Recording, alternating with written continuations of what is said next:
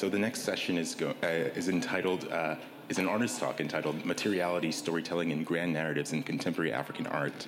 Um, and joining us is Dexter Wimberly in conversation with Billie Zangewa. Uh, Dexter is an independent curator based in New York, a passionate collector and supporter of the arts. Uh, Wimberly has exhibited the work of hundreds of artists in the U.S. and abroad. Uh, Wimberly maintains a dialogue of artists throughout the world by way of exhibitions, public programs, um, as well as um, talks at galleries and public art spaces. He currently serves on the board of the Laundromat Project. Um, uh, born in Malawi, uh, Billie lives and works in Johannesburg. Her textile works have been shown around the world, including the Menil Collection in Houston, Texas, the Stedelijk Museum, Amsterdam, uh, JAG in Johannesburg, and uh, La Maison Rouge in Paris. Um, most recently, she exhibited at the Guggenheim Bilbao, uh, in Brussels, and the Studio Museum in Harlem. Uh, she has also exhibited at the 7th Dakar Biennial, where she was awarded a residency with the Air Antwerpen.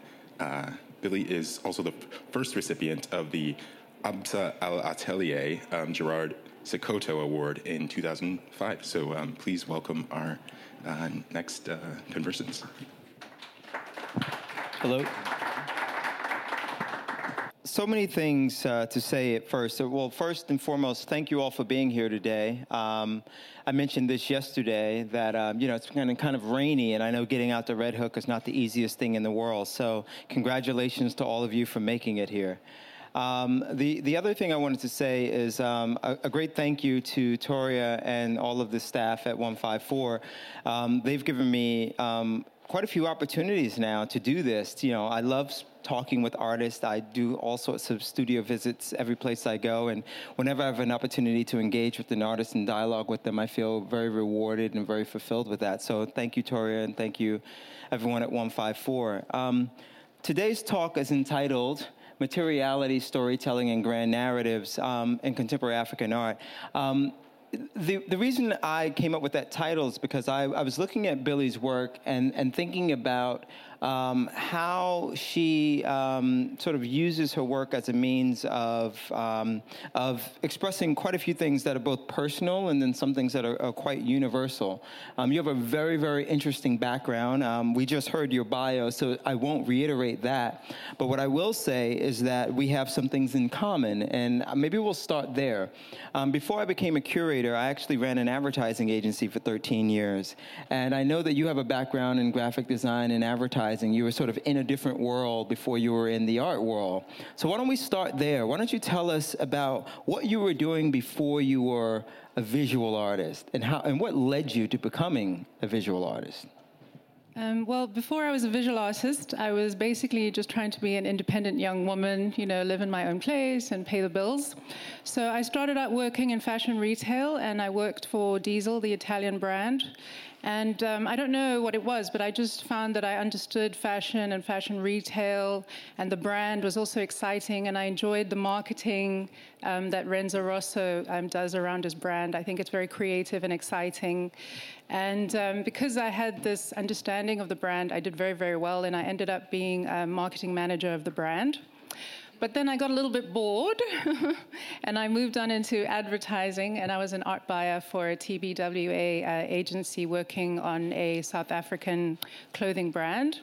And I was a part time model as well. And I was also a singer, and my stage name was Billy Starr.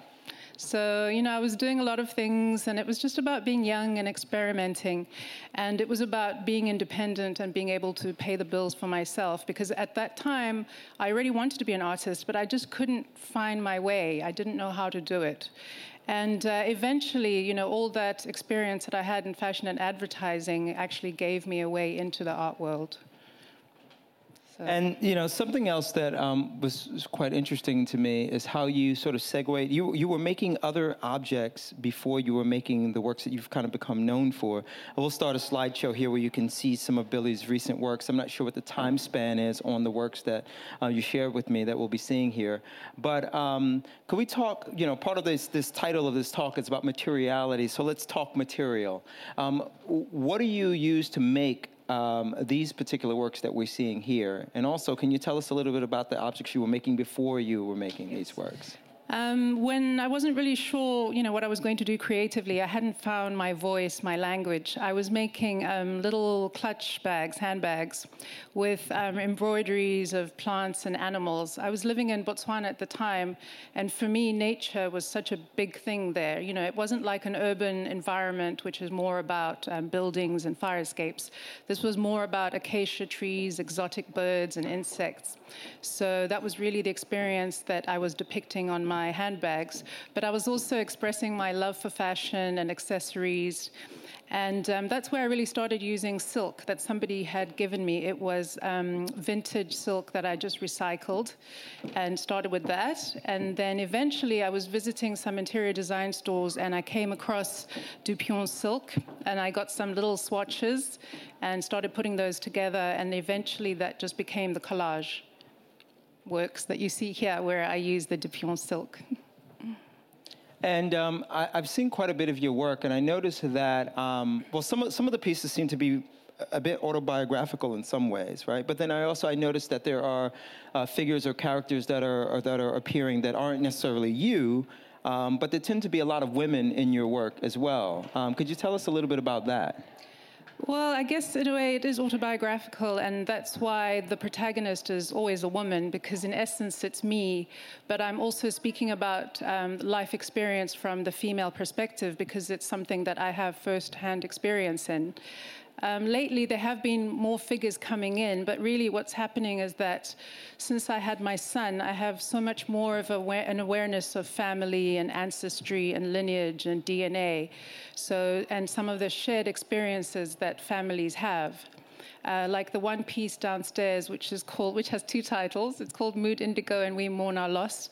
It's more about um, the family losing a patriarch and how in Sutu culture, which is my mother's um, heritage, the women come together and they do the grieving for any loss uh, in the family. Um, you mentioned earlier that you used to sing under the uh, the name Billy Starr. I'm not about to ask you to sing, so don't you worry about that. Um, but uh, what I am interested in is how the things that we do earlier in our lives, or maybe earlier in our careers, really have a way of influencing our our our, our kind of present, in some ways, our future. So you know, that's in your bio, so it's not a big secret. So I'll let you out, let you know a little secret. I used to be a rapper when I was young, right? And I was in a recording group, and we made hundreds of songs and performed. And I'll be damned if I'll rap for anybody. So I would never ask you to sing. but um, but I do know that that musical past that I had, uh, it stays with you, you know. And and everything that I do, I think I think I still approach things anything that I'm writing as if I'm writing a song. It's a, it's a, it's a strange thing, but when I, when I really think about it, I believe that that's true. How, how did that musical past play its, sort of play a role into your artistic work? Um, well, firstly, the most obvious one, and I'm not really thinking about it, it's subconscious, but a lot of my titles are based on songs. Um, like the piece Angel is based on a hip hop track, actually. Um, I don't remember who the artist is, but I just love that song. I think it's just so beautiful and evocative. And when I was depicting my father as an angel, that just came to mind for me. And then um, there's also a piece called uh, Ma vie en rose, which is based on uh, La vie en rose. And uh, so I guess, you know, I'm always making references to um, popular culture, music. But also, I find that when I'm working on a piece, there's a definite rhythm. So I know that my eye and my hand has to move in certain areas in a particular sequence for it to actually come together as something cohesive. You know, there's, there's obviously a, a strong um, connection to fashion and, and your work and your, and your person. Um, correct me if I'm wrong, were you voted the most stylish person in South Africa in 2004, something along those lines? Right? Yes, yes, I was. And um, up to that point, I used to have a lot of fun with fashion because for me, um, it's about fantasy. And that's what initially attracted me to fashion when I was a child, is that it's kind of like you can escape through like clothing and garments and just expressing yourself. And I really enjoyed that. And when I was older and working in fashion and, you know, being Billy star and being a part-time model, it was very, very exciting. And then I was recognized as South Africa's most stylish person, and unfortunately, was downhill from there. because, in a way, having such a title actually took the fun away from it, you know, for me. And also because people would then look at me like I have to look fabulous all the time, so the pressure was too much. But I think, you know, I'm, I'm coming back to that again, you know. there's nothing. There's nothing wrong with that, you know.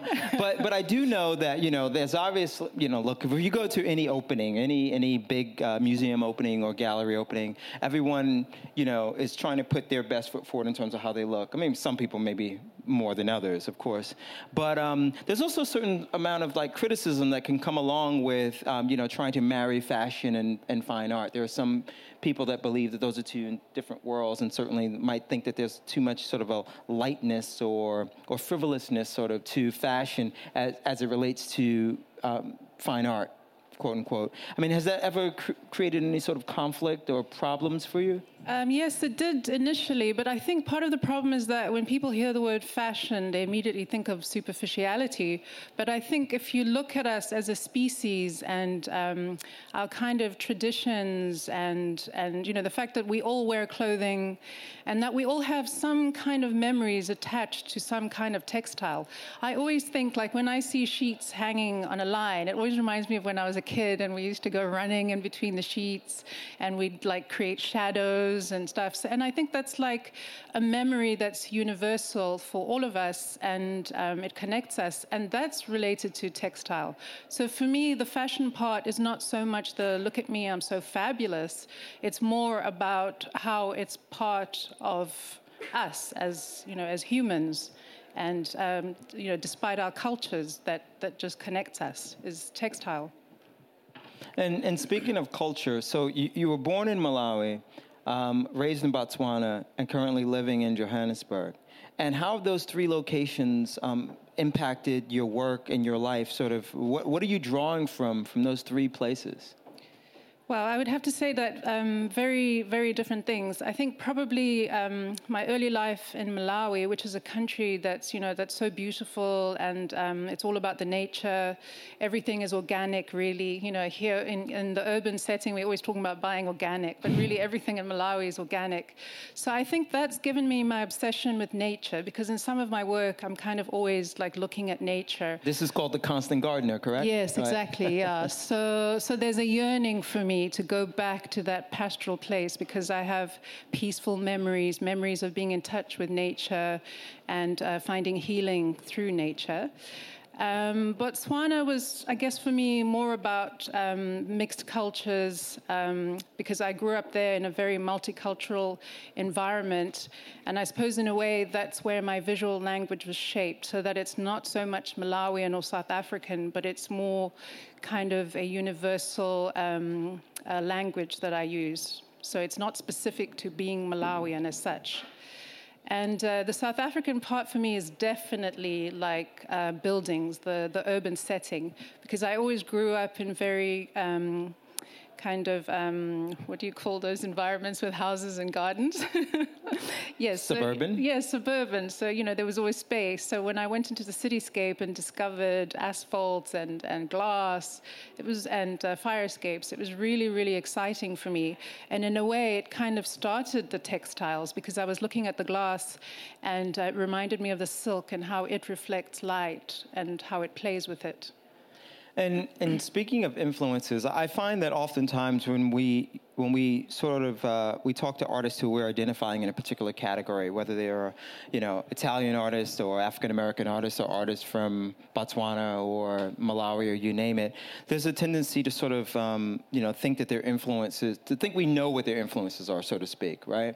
But I'd love to hear about other influences off of the continent, outside of, you know, Malawi, Botswana, South Africa, Nigeria, you know, because I know that from our earlier conversations, you had even considered leaving and, and moving to uh, Italy. Is that correct? Um, yes, I've considered living in Italy and Paris and Japan. I don't know. I just I'm so fascinated with the world, and again, I think it comes to um, when I was a young child. I was so exposed to so many different cultures that for me it's just so exciting to go and experience something different from what I am. And particularly for me, I'm completely fascinated with Japanese culture, but also the um, creativity in fashion and textile innovation. Um, so I'm just, yeah, and I, I, feed off that because I just think it's superb and so considered. And that for me is really fascinating. And what about other artists? Um, are there any that come to mind that you find to be um, really uh, influential, evocative, um, inspirational? Uh, Kerry James Marshall, definitely. I love his titles. I love his subject matter, the way that he deals with it. And um, I just think he's an incredible painter. Um, William Kentridge, obviously, but I mean, you know, that's easy. Yeah, Lebo Kganye, who's a young artist coming up in South Africa. I, I really enjoy her work. Uh, I like the way she includes sculptural elements in her photography, so um, to make it um, three dimensional and, and, richer. I really enjoy that. But um, a big influence early on in my career was actually the photographer Ellen von Unwerth. I loved her, the narratives, because when she did like her spread for Vogue, it wasn't just women posed in studios. She created a narrative, like the woman is on a honeymoon in Rome or whatever, and she's in these different situations. So I really enjoyed that a lot. And um, so here we are at 154 Contemporary African Art Fair, and you know the the conversations that I've been conducting at 154 over the past couple of years. I've I've spent a lot of time talking to the artists about their their their work and the inspirations, and influences behind it. But inevitably, you know, the conversation also has to sort of involve the idea of the commercial aspect of the art world, being at a fair, working with a gallery, and all of those things. And I'm just I'm curious to sort of hear from you. How has your career shifted and changed from a commercial standpoint in terms of having representation and how did you get representation to begin with? And I, am not sure if there are any artists here who are curious about that um, but i always find that um, it's always a different story for everyone. So how did that happen for you? Well, um, Henri from Afronova, who's actually been representing me since my first show, we were friends. And um, at the time, I wanted to make a move from um, fashion retail to fine art. And I spoke to him about it. And I said, you know, I really think it's time for me because I need to do this thing that keeps me challenged all the time. But I wasn't really sure how to do it. So I kind of said, you know, I'm going to make this body of work. And I'd like you to tell me what you think and just help me to find a way to get into, you know, the art world and become a, a productive artist. Um, so coincidentally, at the time, he was opening a gallery. So, so really, you know, I was working with a friend, and I was sharing my dream with him, and he helped me to achieve my dream. Well, I think that's wonderful, and and you know, if I take anything from that, and I and I talk to artists at all stages of their career, you know, some who are just kind of right out of school and others who've been at it for years. And there's still a lot of questions around like what is what are the ingredients to becoming a successful artist? I don't know. I mean, people ask me all the time as if I know. I do not know. I just have assumptions. I have some evidence not so empirical, but some evidence as to what it takes. But um, you know, f- from what you just described, you basically approach someone with an, with the idea that you wanted to become an artist right? Yes. I, am yes. sure that's much to the chagrin of a lot of people who are already artists, and they're like, "Damn." um, but no, but it's but it's it's fascinating nonetheless. Um, and and what about um, building? You know, building a career. You know, I know that oftentimes getting a gallery to represent you is when the work begins.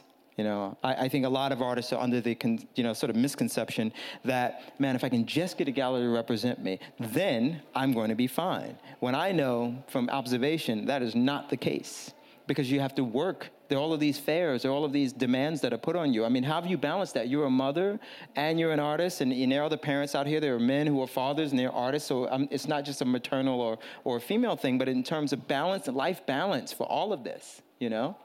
How does that How does that work? I mean, my kids are here. You see that? My, my You're working. They're, they're like four Wimberlys here. yeah. Well, I think what it was for me is that there was a shift with maturity. So when I was younger, I was, you know, very focused on success, whatever that means. You know, being in all the right museums, collections, and and getting press in the right um, uh, magazines and so on. But as I got older, I realized that focusing on that actually took the pleasure away from you know, from my art, from the creativity. So I just arrived at a point where I said, look, I'm going to do this for myself. And then my son came along and it was like, okay, I don't have much time to do this anymore. So when I do it, when I have the time, it's definitely going to be about me. It's going to be about my creative self expression and just um, really being who I'm destined to be. So when I'm creating and whatever I choose to make and however many I choose to make really isn't about the, the art fairs, the gallery, or the press, or anything. It's about me as a person and showing my son what it is to live as a passionate human being with a purpose. So that's the point from which I make my work now. And if someone were to ask you the question that I'm sure most artists hate to, to hear, someone asks you the question, well, what is your work about? You know, and I, I find that to be a very strange question because work can be about so many different things. But I'm just going to go ahead and ask you that. What is your work about? It's about ten thousand dollars. High five I'm kidding. yeah, well, I guess my, my work is about life. It's about life experiences. It's about personal growth.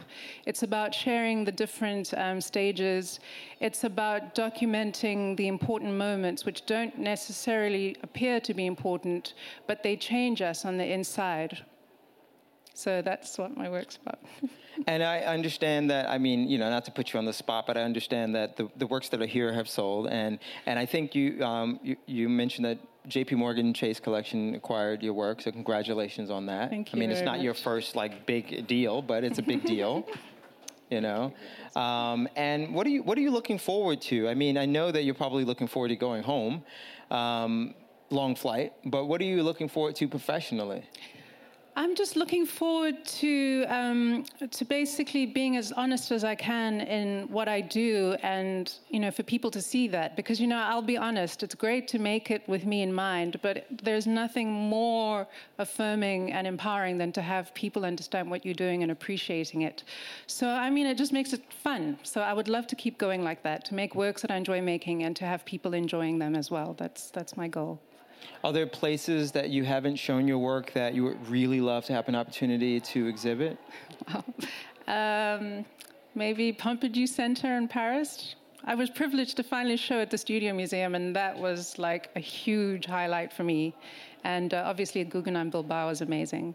So, yeah, there are a few places, but I'm trying not to think about that so much because I do find it holds me back. Um, because then I start, you know, creating obstacles in my mind, which become creative blocks. So it's more like, what's going to surprise me? What's around the corner that I never even conceived of? No, that makes a lot of sense. Um, actually, I think I mentioned this to you but I got you two gifts. So I got you the Vogue magazine because I know that you said that you couldn't find it. And then the other thing was, I know you mentioned that, and there's an Italian Vogue there too, because I know you, we were making a joke the other day about how you end up buying all of these magazines whenever you travel, and then you get to your suitcase and you're like, why won't my suitcase close? Because you're like bringing more stuff back than you than you than you came with. So anyway, that's that's my uh, parting gift for you. Thank you. Uh, so I want to open it up for uh, for questions as well. I know that um, there may be a couple, and uh, we have a few minutes if anyone has a question. I know someone has a question. Sure. I'm wondering how you um, choose the shape of your works because they all seem to have sort of a bite taken out. I'm wondering what that what significance that has for you.